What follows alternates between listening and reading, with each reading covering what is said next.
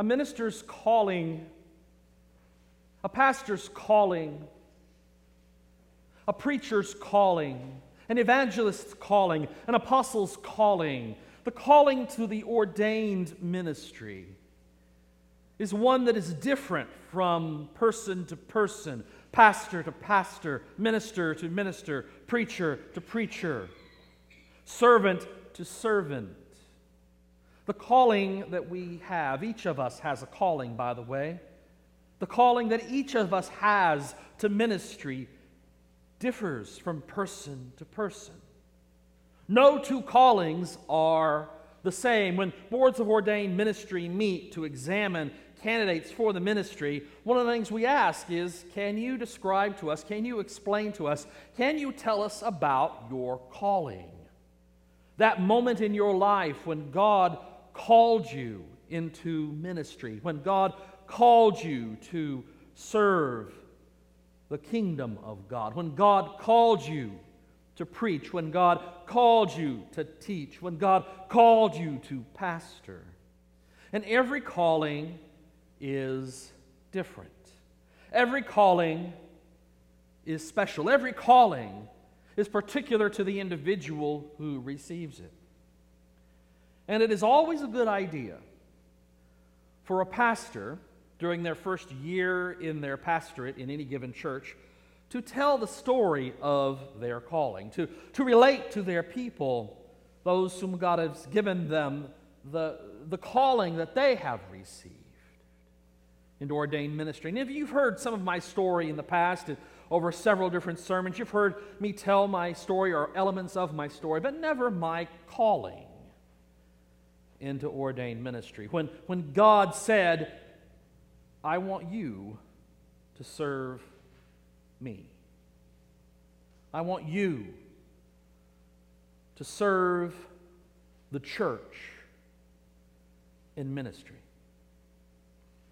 I was in college at Southern Methodist University in Dallas. I was studying history and religion and Russian. I had a triple major. I was absolutely insane. I, I was going to be a professional student, I think. I think my parents were concerned that I was going to be a professional student because I had three majors and a minor. I mean, come on.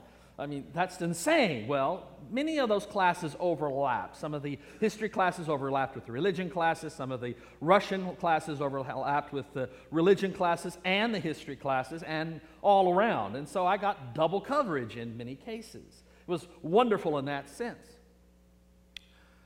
But I did not necessarily know what I wanted to do other than teach. I was certain I was called to be a teacher. I was certain God called me to be a teacher. I loved to teach, and especially loved teaching the Bible, the Old and the New Testament.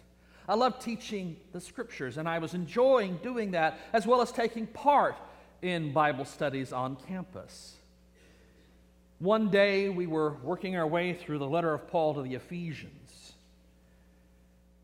and sitting there around a table with several other people, reading and turning pages as we were going along. And I was using this particular Bible, this exact Bible, which Mom and Dad gave me. It's a King James. It has wide margins so you can make notes, and I've made lots of notes in this Bible. Page after page after page is just covered with text and remarks and commentary and alternate translations and opinions, many of which are wrong now, and also all sorts of things like ideas for preaching, many of which I have never actually preached on, I noticed, as well as ideas and thoughts and highlighting in yellow and green and red and all sorts of other colors and marks, remarks and notations, cross-references. I've, I've filled this Bible with many, many remarks, and many of those came from some of these Bible studies back when I was at S M U. Well, we turned over from chapter two into chapter three, and we were reading down in chapter three, and I had one of those moments, one of those moments where God, metaphorically speaking, kicked me in the butt. You know those times when you're not really paying attention? You're kind of running on automatic, you're, you're running on autopilot, you're not really paying attention to what's going on around you. You're not really listening to what's being said. You're not really paying attention possibly like right now, and then suddenly God goes, boing. That's what happened to me as we were reading chapter three of Ephesians, and we got down to verse seven. I remember looking down at my Bible, and even though there was nothing written in the margin at that time, there was no highlighting, there was no underlining, there were no words boxed in or circled with translations out to the side, unlike now. It was just pure, pristine, unmarked on text. And yet, in my spiritual sense, in my spiritual eye, it's as if the verses, these two verses, verses seven and eight, had leapt off the page and slapped me in the face. Pay attention to us. I was made a minister, Paul writes. I was made a minister according to the gift of the grace of God given unto me by the effectual working of his power. Unto me, who am less than the least of all saints, is this grace given, that I should preach among the Gentiles the unsearchable riches of Christ. It's as if these words were highlighted. It's as if these words were glowing, saying, pay attention. Pay attention.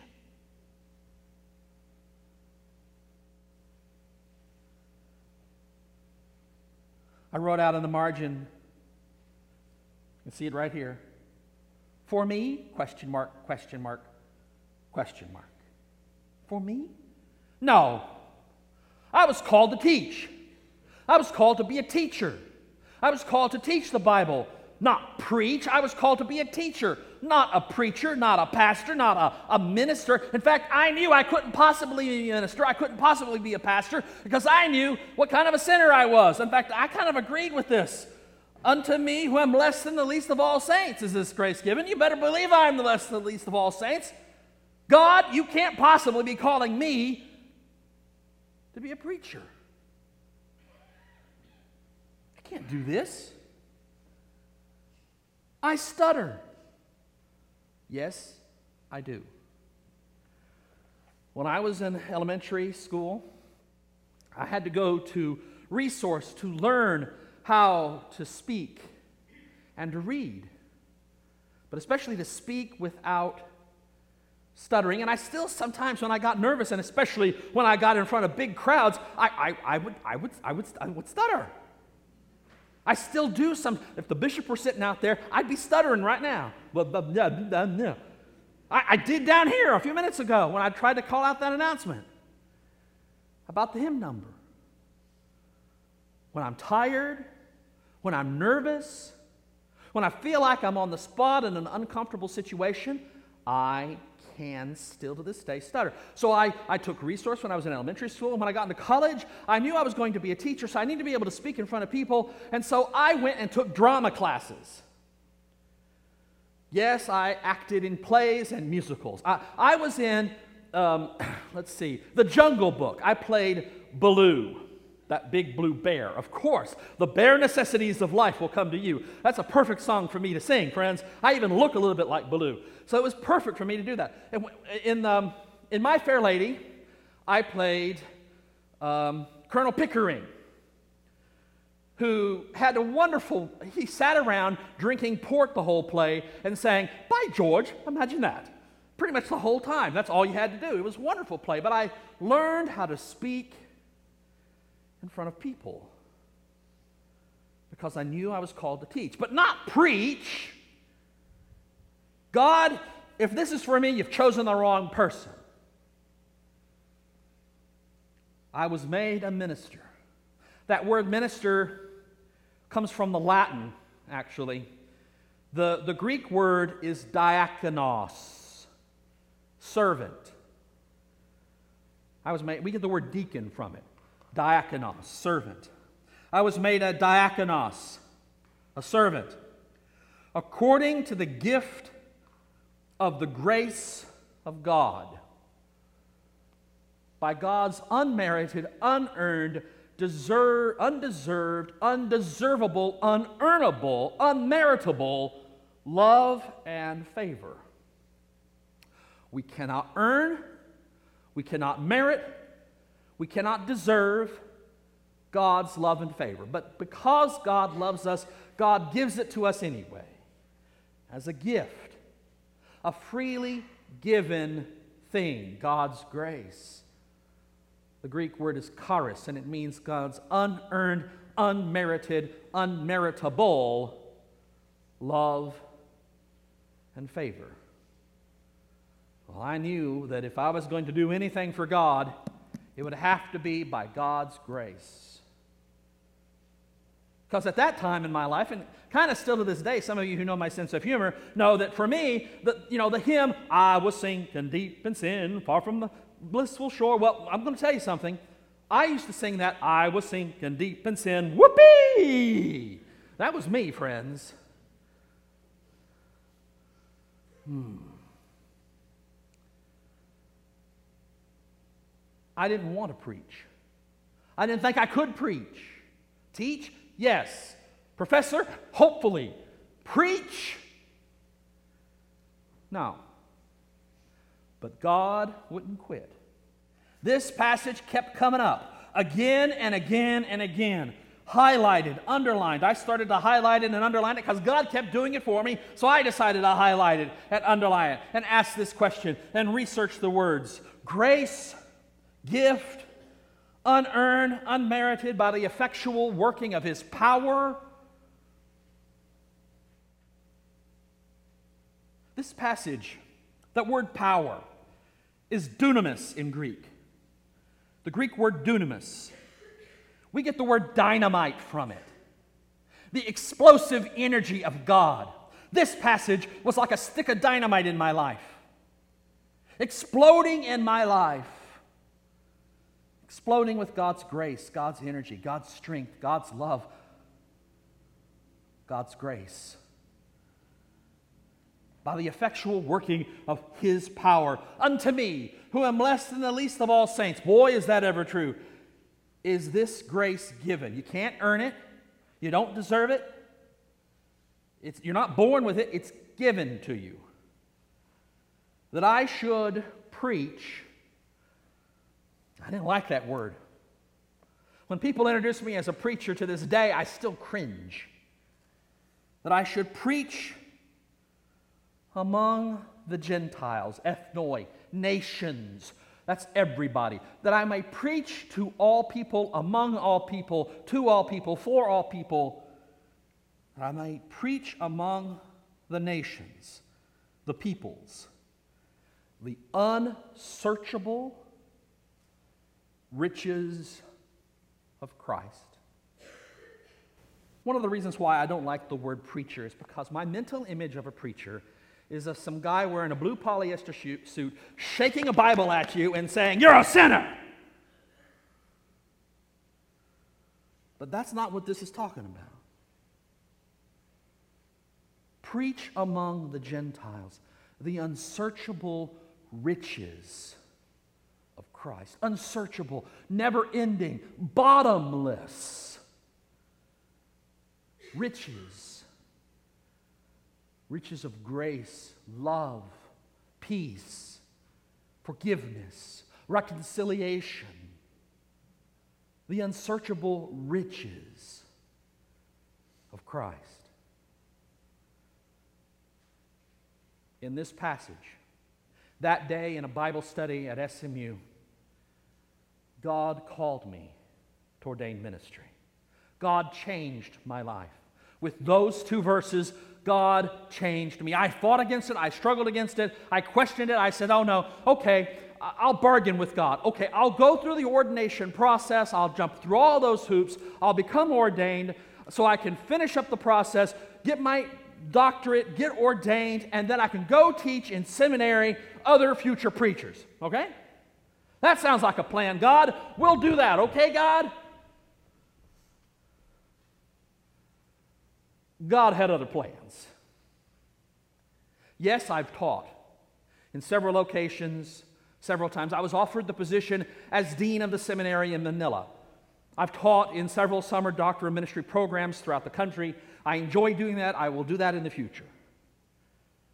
But twenty years after having received my doctorate, after having been ordained, twenty years, twenty-five years after the beginning of my ministry, I know now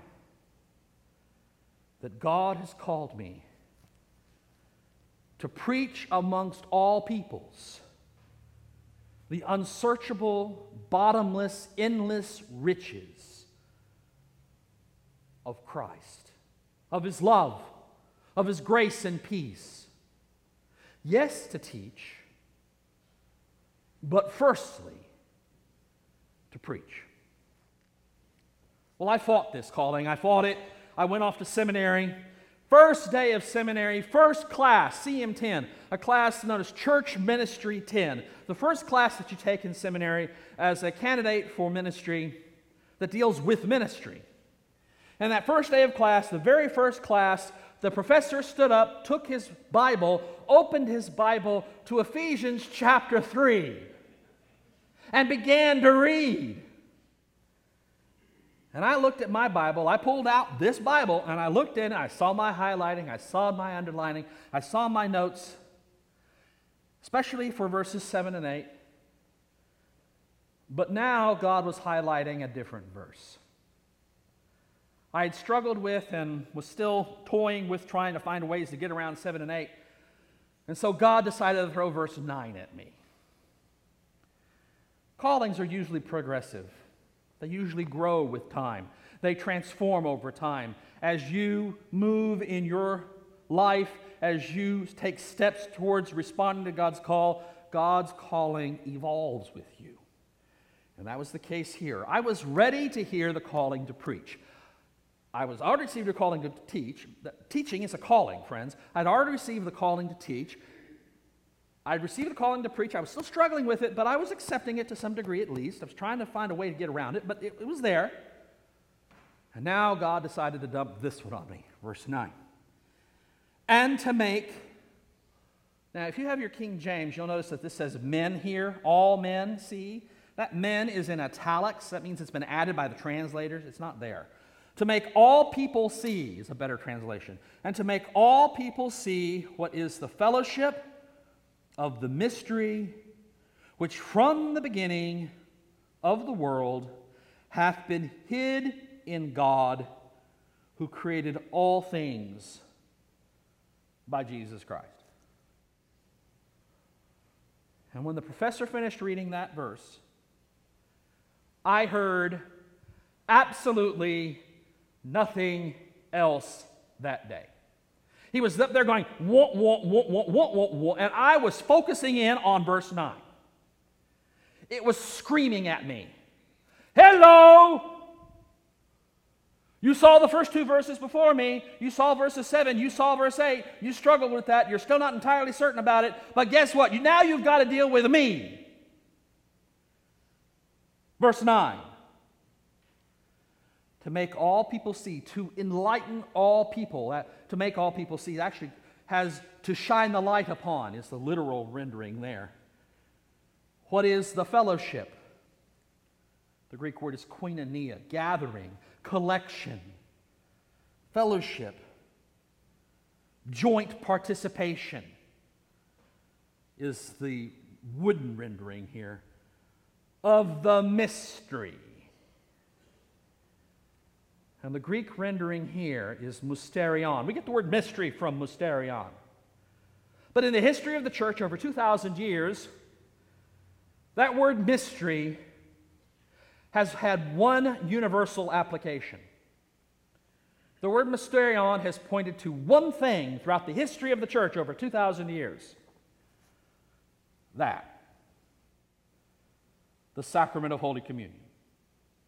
Indeed, the Latin Vulgate renders this sacramentum. Sacramentum. They make no bones about it, friends. And to enlighten all people to see what is the joint participation that we have in the sacrament. in God's riches for us. One of my favorite acronyms, it's artificial, but it works, for grace, G R A C E, is God's riches at Christ's expense. That's what we have right here. Because of Christ's life, ministry, death, and resurrection and ascension, because of all that he did, being born in Bethlehem of Judea, being raised, teaching, preaching, healing, transforming people's lives, calling disciples, then being sacrificed on the cross for us, buried, dead, and then raised for our eternity. Because of all that he did, offering himself, we have grace, eternal, unearned and unmerited, never-ending, bottomless grace that is given to us through word, the gospel, and through sacrament, the mystery that Jesus gives, in which Jesus gives himself to us, and to enlighten all people to see what is the joint participation we have in the mystery, the sacrament, which from the beginning of the world hath been hid in God.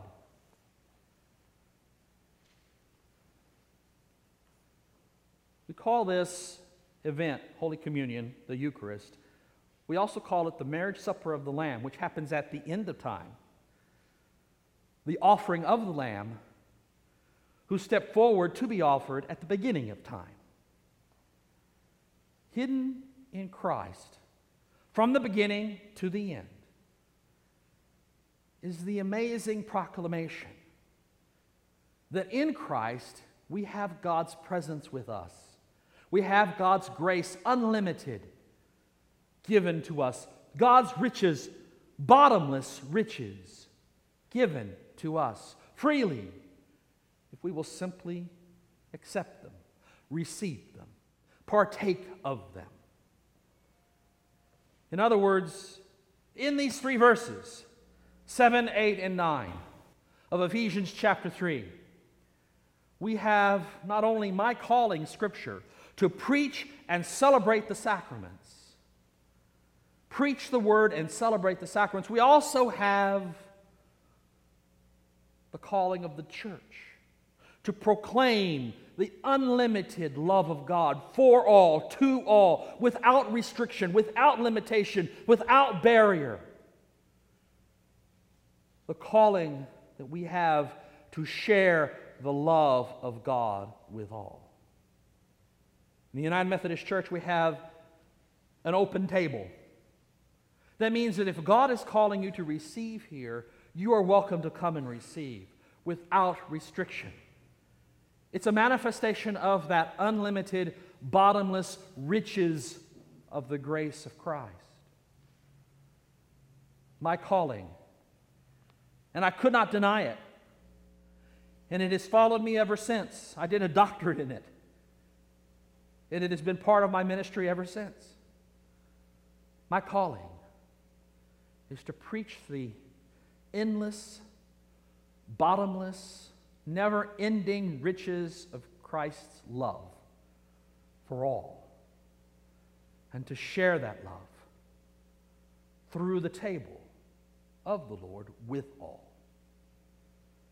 Today, as you come to the table of the Lord to receive the glorious grace of Jesus Christ, as you come to the table of the Lord to feast on the riches of the endless grace of Jesus, partake with faith. Give thanks and praise for the love of God, which calls you, transforms you, and enables you to live as the children of God. And as we move into this year, into twenty fifteen, and on through this year, depend, rest upon, trust in the unsearchable riches of Christ that will eternally feed you and make you whole.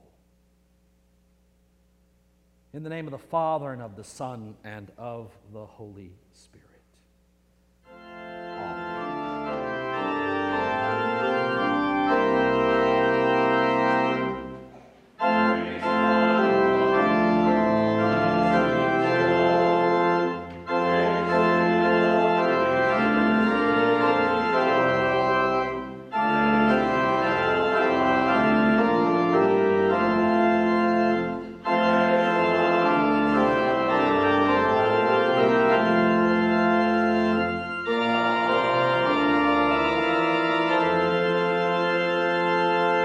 Christ our Lord invites to his table all who love him, who earnestly repent of their sin and seek to live in peace with one another.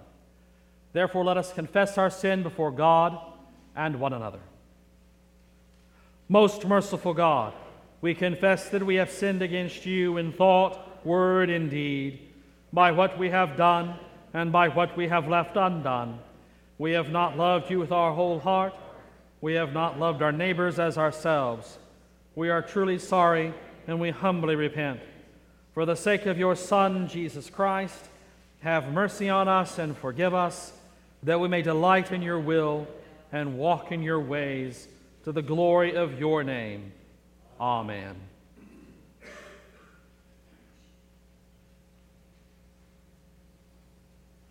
Almighty God, have mercy upon you, forgive all your sins through our Lord Jesus Christ, strengthen you in all goodness, and by the power of the Holy Spirit, keep you in eternal life.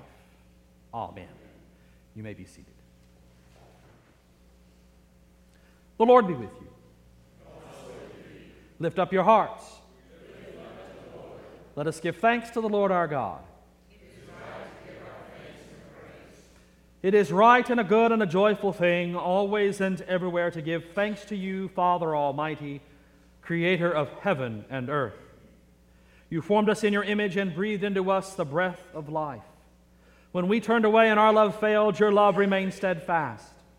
You delivered us from captivity, made covenant to be our sovereign God, and spoke to us through your prophets. And so with your people on earth and all the company of heaven, we praise your name and join their unending hymn.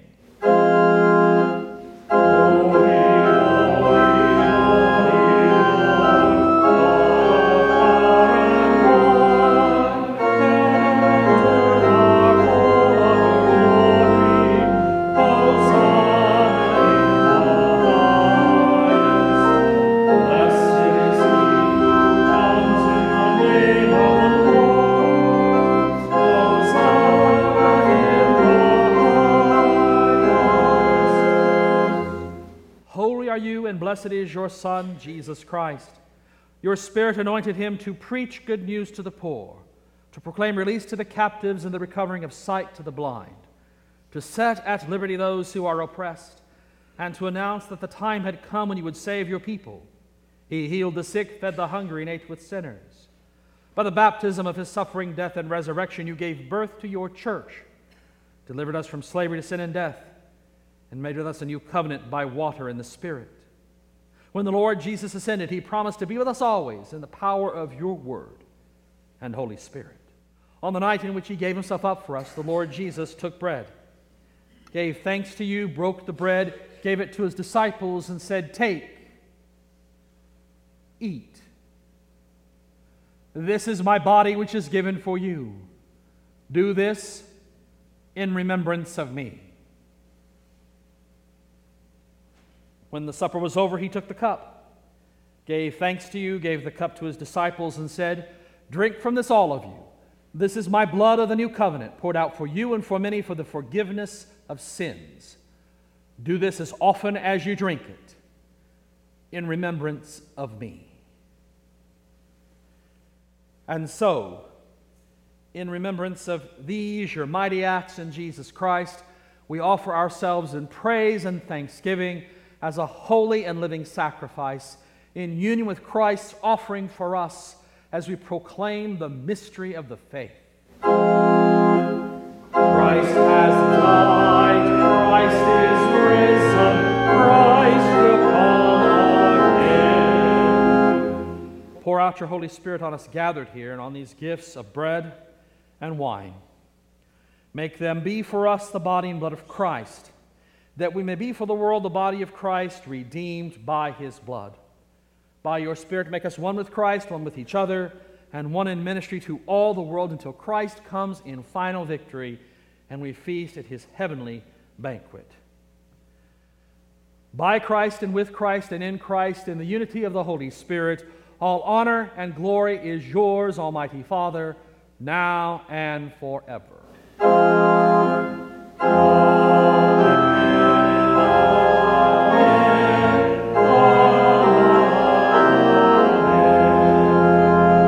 As our Savior Christ has taught us, let us pray.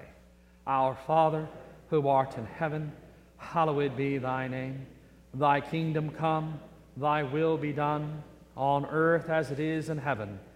Give us this day our daily bread, and forgive us our trespasses, as we forgive those who trespass against us. And lead us not into temptation, but deliver us from evil. For thine is the kingdom, and the power, and the glory forever. Amen. The disciples knew the Lord Jesus in the breaking of the bread. And when we give thanks over the cup, we are indeed blessed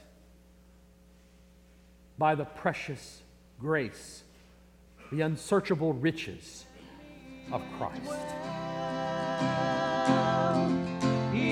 Your presence, Lord, let me learn at your feet. I will taste the riches of your word. By your grace, upon